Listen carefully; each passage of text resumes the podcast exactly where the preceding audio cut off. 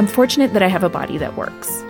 I am fortunate that my husband finds me attractive. Alexandra Kuykendall on today's Focus on the Family Minute describing why she focuses on staying healthy.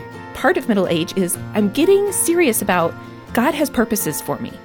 And if I take care of my physical self, I am better able to do his purposes in the world. And I think of all the ways hmm. I use my body to impact the world. I hug my children. I wave to people. I walk across the room so that I can sit at my computer and use my fingers and my brain to write words of encouragement to people. So my body is a tool that God has given me. And that perspective shift of saying, okay, Lord, this is yours. Hmm. That was huge for me because no longer was it about fitting in the size 2 jeans. It was about how can I better serve you through my physical health. You'll hear more from Alex today at FamilyMinute.org.